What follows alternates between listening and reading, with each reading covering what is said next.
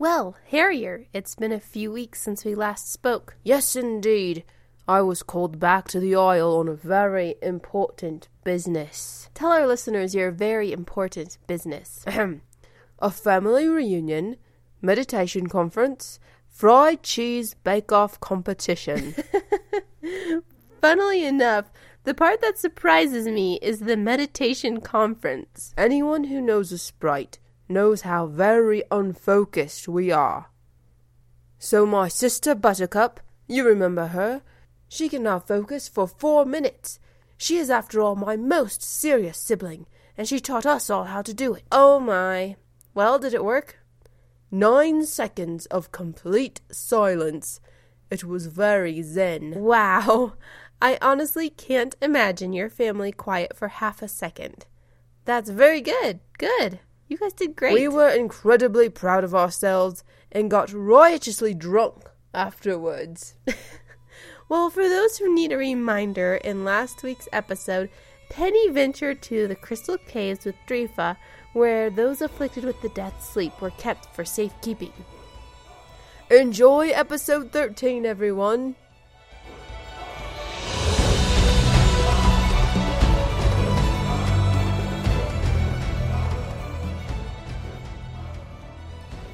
The Story Weaver Chronicles Penelope and the Hob King. Chapter 13 Fox. He hesitated from banging on the thick black doors of King Mikal's throne room, and instead pressed an ear against their cool wood. Captain Gillitrut's shrill voice pierced the air over the king's deep bass. Fox could not hear their words. He sighed and turned back to his chambers. He would have to wait to address the king at another time, a time when the captain was away. Part of him wanted to never bring up the matter that plagued his mind when all he sought was comfort, and he had been so comfortable lately. An injured paw when they kidnapped the Spider King was an excellent excuse to avoid the king and the captain. King Mikal knew how well he liked to nurse a wound, so Fox had enjoyed a few days to himself eating hand reared rabbits from the hutches, luxuriating in the steam caves, and being tended to by the young ladies the king deemed too plain to execute. The households of Atmos were upended. The king had kidnapped and killed many beautiful folk maidens in his quest to win over his daughter in marriage. He hoped to prove that her beauty passed the beauty of the rest of the women on the isle. Now, the king's madness took more and more bizarre turns as of late, and he sought beautiful hob women in search of the goddess who had cursed him so many years ago. Hob mothers and fathers started hiding away their beautiful daughters and angering the ones they did not hide. The people of Atmos who lived in anger at the weaver of stories for allowing their beloved king to wallow in insanity, now lived in fear and hatred of their king. The tense muscles in his back screamed at him in hot pain. The stress from the last few days weighed heavy on his back and through his neck, so he turned from the corridor to his chambers and descended the steps into the king's steam caves. Sentries stood at their posts and gave him a passing nod as he walked to the low cavern. The steam caves never ceased to impress him. Tiny entrances throughout the city opened into wide chambers holding warm, volcanic waters. The twin waterfalls that powered the city roared over the caves. He entered the womb of the earth and felt nourished and safe within its folds. The power of Atmos made him both proud and afraid. He furrowed his brow, realizing that Atmos would never fall from the outside, but could certainly destroy itself from within. He lowered himself into his favorite pool. It lay dark and foreboding, but was only a meter at its deepest point. Minerals in the other pools caused them to glow with fluorescent blues, pinks, and yellows, but the black pool was what he liked best. He drew the rich mud from the bottom and coated his forepaws and legs with the stuff. He tried to relax, but his mind wandered to cursing Captain Gillytrut. After the massive fire in the Meadow of the Spiders, the captain had taken to raiding the borders and kidnapping newly hatched spiderlings and older spider folk who were too weak to fight. Was this what their city had descended into? Abductions and executions? Lying back, he tried to close his mind to his thoughts, but heavy guilt gnawed at the spot between his shoulder blades. He could not let go of his worries. He knew that kidnapping young folk maidens for the occasional execution was folly. But to turn on the young women of your own kingdom and to attack the ancient peoples of the spiders, this was to draw a curse upon oneself. He kicked his legs back and forth, wishing for the opportune time to speak with the king and tell him his fears. But the captain was never far away. He shook himself and decided that maybe now was the best time to head to bed. When a dark form approached him, the smell of rotting flesh gave a name to the shadow, and the massive figure of King Mikal lumbered towards him. Ah, my dearest friend and constant critic. The king lowered himself into the pool, for it was his favorite too. What are you doing out here, this late at night, and with an injured appendage? Fox sensed the mocking tone in the king's voice and chose to speak with care. The captain had been poisoning the king's mind. Nothing does an injured paw more good than a soak in the steam caves. He smiled, hoping King Mikal wouldn't notice the nerves in his voice. The king nodded, his eyes closed. A movement behind a stone arch caught Fox's eye. Captain Gillytrut ducked into the shadows a mere three meters away. I apologize, my king. I must leave, Fox bowed. I didn't realize we were being watched. The king turned around and cursed under his breath. Gillytrut, must I never see a moment's rest from your scrubbed potato face? Begone, vermin! He snapped his tail in the captain's direction. The little man scowled at Fox before bowing to the king and leaving. For the first time in many years, Fox noticed that King Mikal looked defeated and old. He glared after the captain, cursing him for adding to the king's confusion and worries. My king, if I may, you do not seem yourself I believe the captain has added to your troubles. The king sat silent for a moment before sighing. He is a loyal soldier. He controls the army like no other captain can do, including you and I. He arched an eyebrow and pointed an accusing look in Fox's direction. Embarrassment filled him, and he lowered his head. It was true that the Hobs did not respect him any more. He had once been their best strategist and most cunning officer. Now they called him the Fine Fox to his face and muttered far worse behind his back. He did not care for the Hobs' respect. He only cared to have the respect of the king. But he feared he lost that to Gillytrut's lies. King Mikal leaned against the pool's rough rock wall and scratched his massive, pock-marked hump before continuing. Captain Gillytrut commands with fear.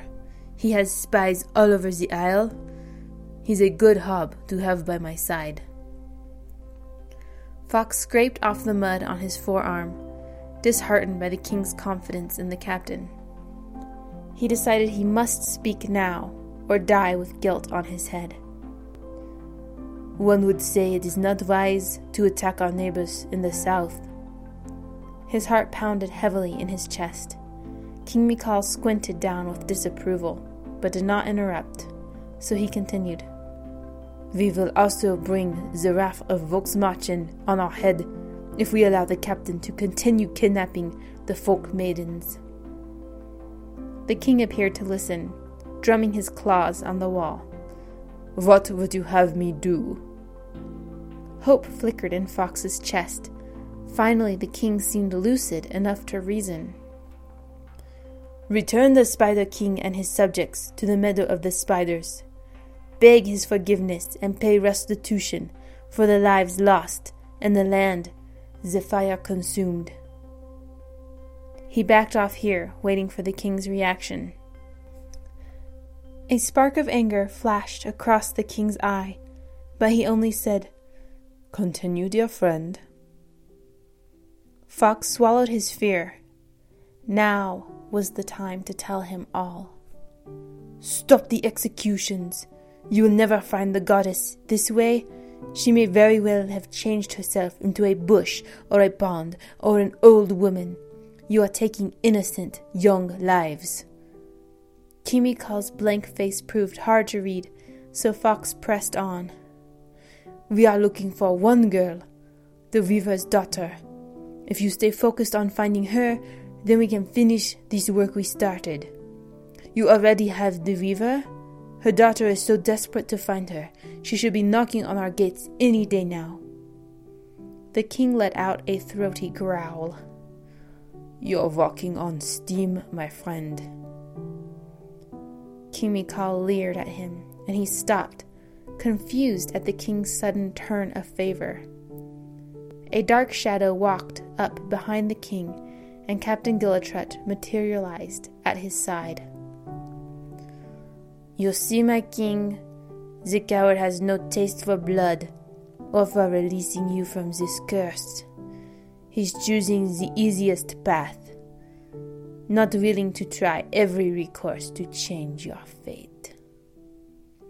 So it would seem, the king mused. Fox growled. He realized what had happened a trap set up by the Captain Gillytrut. He tried to appear disinterested. What? I thought you had gone, Redbeard. He laughed. You are not the only one who can listen from behind closed doors. The captain retorted. I didn't realize I was the enemy. If I'm not cut out for night raids and kidnapping little girls, so be it. Fox turned to the king. I can serve my king with good humor and company. By your leave, my grace. His legs shook underneath him as he pushed himself out of the pool and turned to go. No, King Mikal interjected. Gilly is right about you. Too many questions on whose side you're on. Too many unanswered disappearances. I need you here, where I can keep an eye on you. Fox's ears twitched in annoyance. House arrest? Good. His own room, his own bed, bottles and bottles of wine. That could suit him very well. He should have stayed there in the first place and not tried to talk sense to his mad king. Guards, take him to the towers. Captain Gillytrut's voice pierced through the heavy air. Fox turned a bewildered look to the king, who nodded in agreement and waved the sentries over. No need to rouse them, he snorted. I know my own way, and I prefer the south facing tower, as the sunlight is better there. He turned on his heels as the guards gathered around him in tight formation.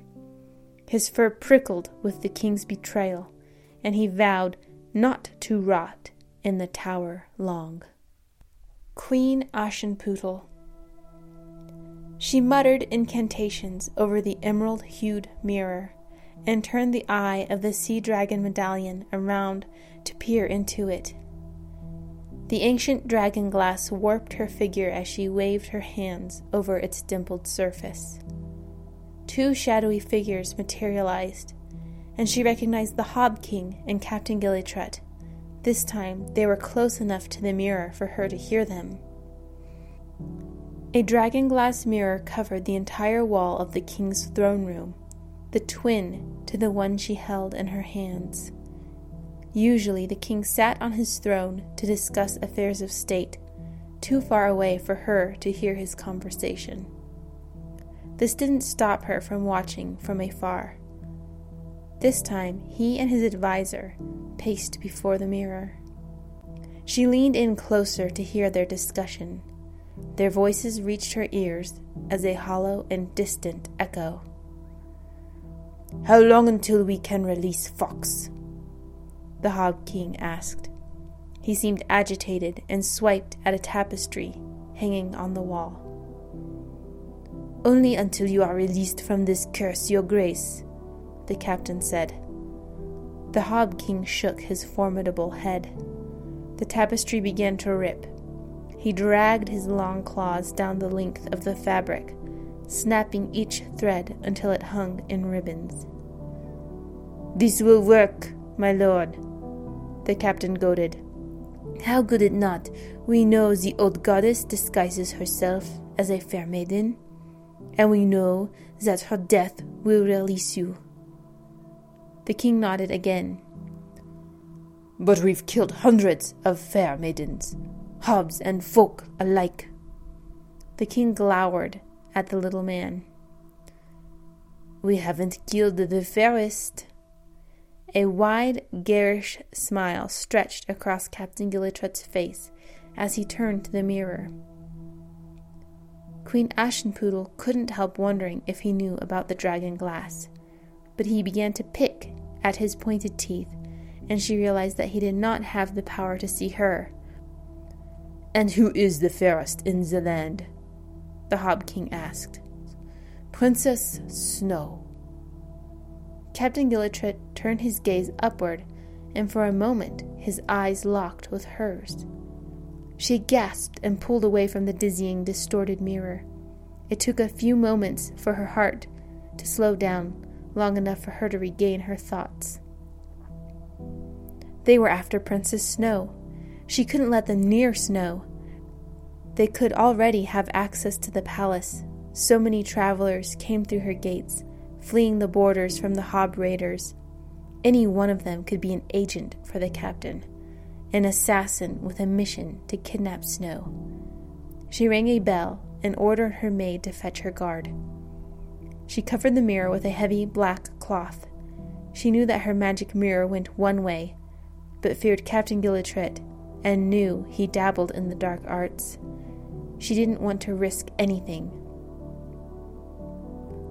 You sent for me, my queen? Her guard bowed low before her. Yes, Hai.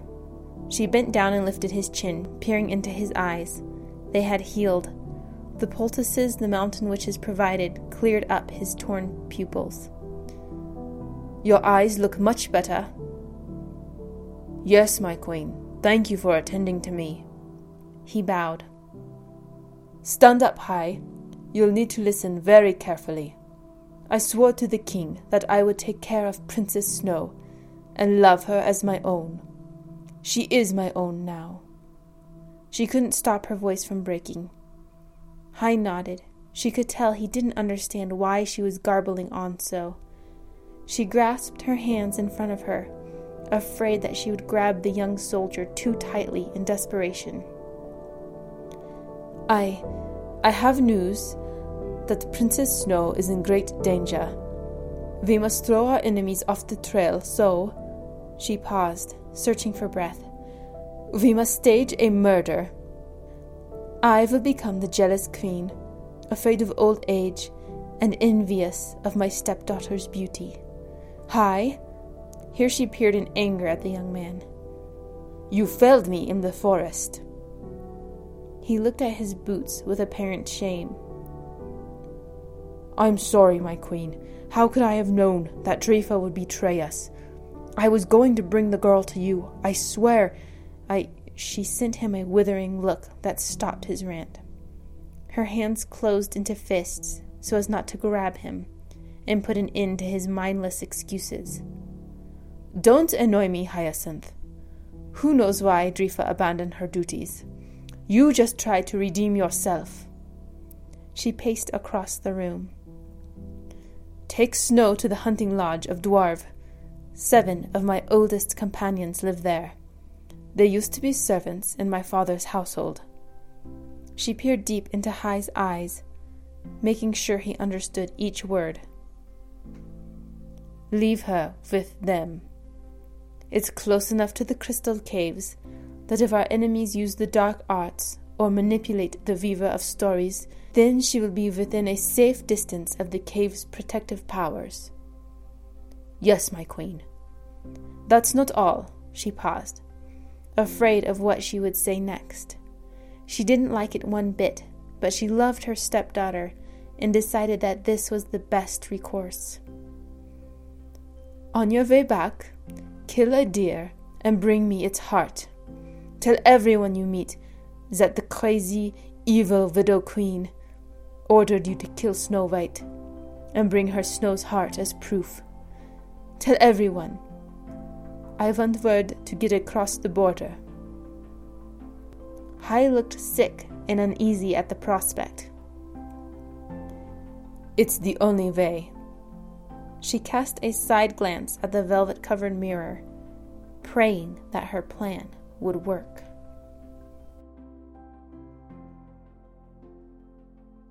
What'd you think of that episode, Harrier? Well, I missed it. I really did. I had fun visiting my family, but I'm glad to be back. Oh, how did the fried cheese bake off go? Oh, if you've ever had twelve and a half tons of fried cheese with four thousand of your closest relatives, you would know that it quickly becomes a symphony of the most rare and exotic thoughts you could ever imagine. What? It's amazing what the chemical components of fried cheese sounds like when it's coming out of your ass. Amazing. I wish I could have been there. Goodbye for now, everyone. Be sure to tune in to episode 14.